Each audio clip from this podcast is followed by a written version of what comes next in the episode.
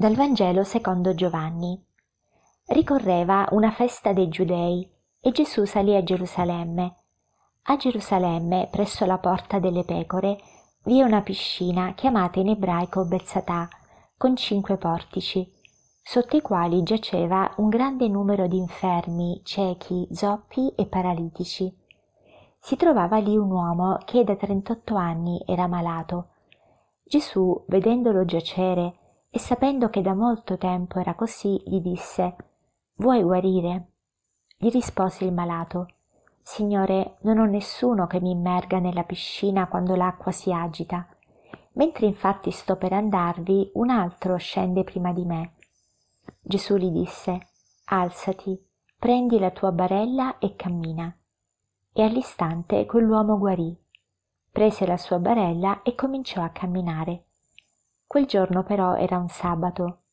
Dissero dunque i giudei all'uomo che era stato guarito, è sabato e non ti è lecito portare la tua barella.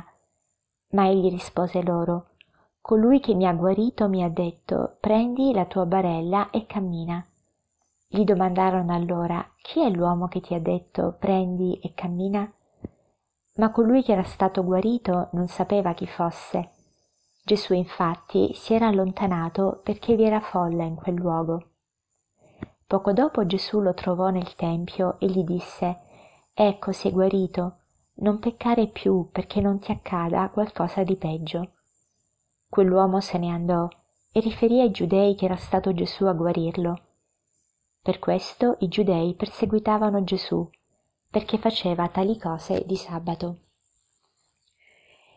Il Vangelo di oggi mi colpisce sempre tanto perché le parole che Gesù rivolge al paralitico eh, in, mi interpellano molto, mi mettono anche un po' in crisi. Non so se capita anche a voi. Mettiamoci un po' nei panni di questo paralitico che da 38 anni era malato e non sappiamo da quanti anni stesse accanto a questa piscina nella speranza di potervi entrare ed essere guarito.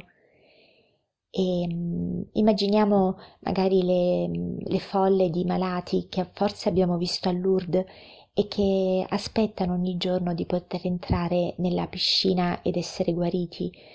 E, e pensiamo a un uomo che da 38 anni fa questa vita, e, ma mai riesce ad immergersi. E Gesù si avvicina, cerca proprio lui e gli fa una domanda che sembrerebbe un po' strana, un po' fuori luogo. Vuoi guarire?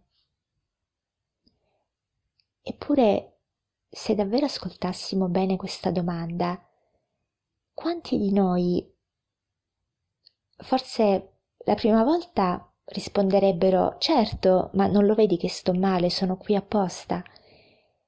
Se Gesù però ci rivolgesse un'altra volta la domanda, una seconda volta, vuoi guarire? Potremmo rispondere con la stessa convinzione?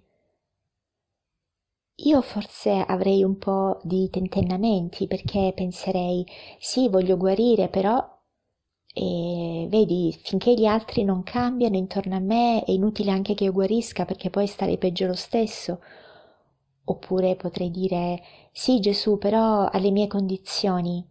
Oppure sì Gesù, fammi guarire, però in un attimo, io non voglio fare nessun percorso, non voglio eh, andare da nessun medico, subire nessuna cura, tu eh, guariscimi all'istante, completamente, fai tutto tu, però non farmi fare niente. Ecco, potrebbero essere tante le, le obiezioni che forse se non la prima volta, la seconda o la terza, potremmo portare a Gesù.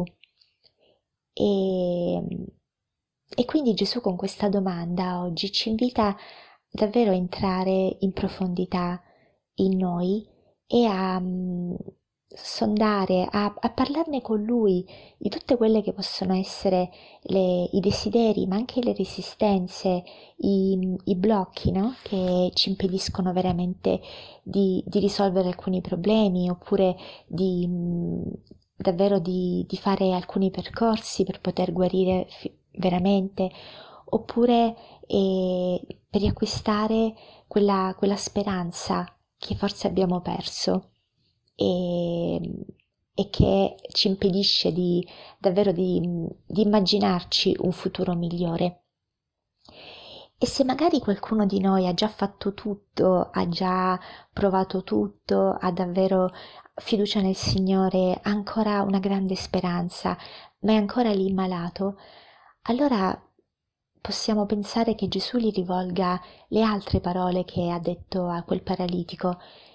Mm, sei guarito, non peccare, perché non ti abbia a capitare di peggio. Gesù vuole dire vuole dirmi la tua condizione di malattia, di dolore psichico oppure di dolore morale non è peggio che se tu fossi nel peccato. C'è qualcosa di peggio che ti potrebbe accadere.